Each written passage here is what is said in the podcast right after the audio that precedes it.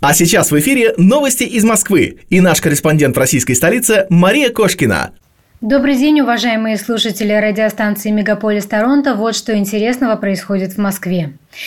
Столичные власти заявили о стабилизации ситуации с коронавирусом и решении не продлевать так называемые нерабочие дни. В Москве динамика заболевания стабилизировалась, это касается и выявляемости, и госпитализации тяжелой формы. Это позволяет сделать вывод, что с понедельника нерабочие дни продлены не будут, сказал мэр Сергей Собянин. Вместе с тем, после 7 ноября продолжат действовать QR-коды для посещения музеев и театров.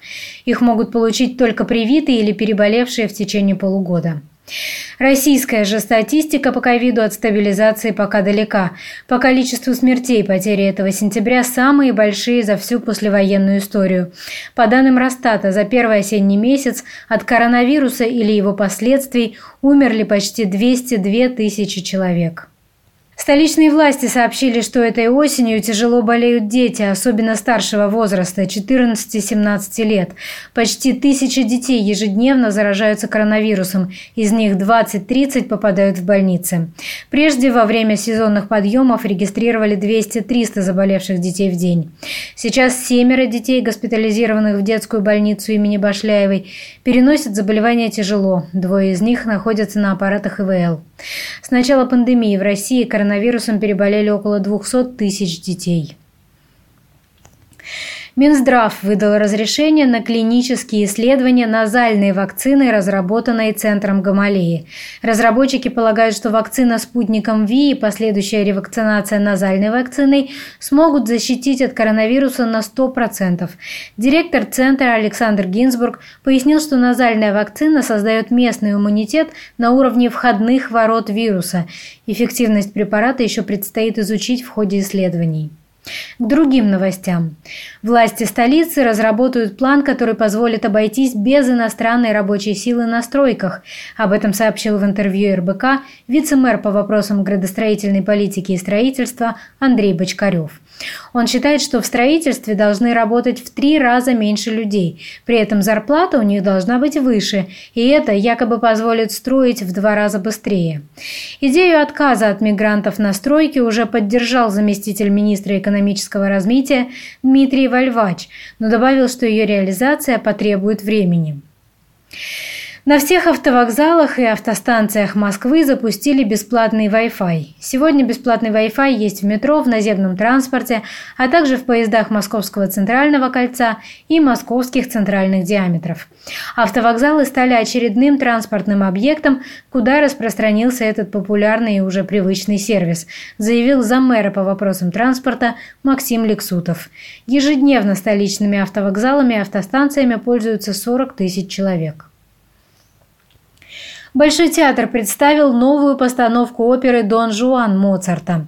Над представлением работали главный режиссер Габ Туган Сохиев, режиссер-постановщик, худрук Санкт-Петербургского молодежного театра на Фонтанке Семен Спивак и сценограф Семен Пастух. Серия премьерных показов оперы прошла на новой сцене Гапта с 3 по 7 ноября. Партии подготовили ведущие столисты оперной труппы Большого и приглашенные артисты Ильдар Абдразаков, Даниэла Кулич, Денис Макаров, Альбина Латипова, Светлана Лачина и другие. Дон Жуан Моцарта впервые появился на сцене Большого театра в 1825 году и с тех пор возвращался на эти подмостки чаще, чем какая-либо из опер великого австрийца.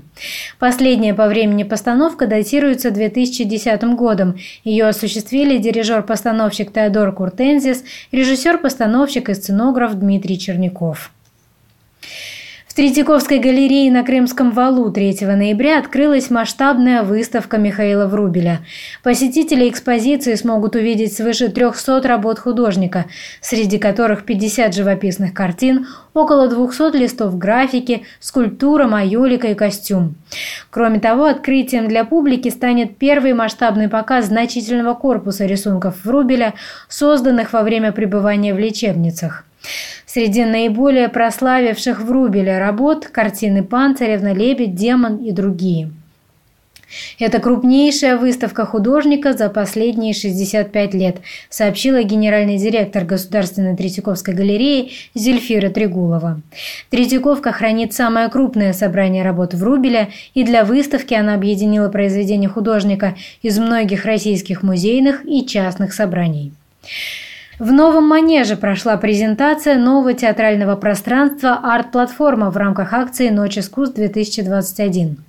Зрители увидели 10 проектов в разных жанрах. Они претендуют на участие в международной театральной программе «Театр on Stage», с помощью которой театральные деятели имеют возможность выпускать свои премьеры и играть их на площадках столицы.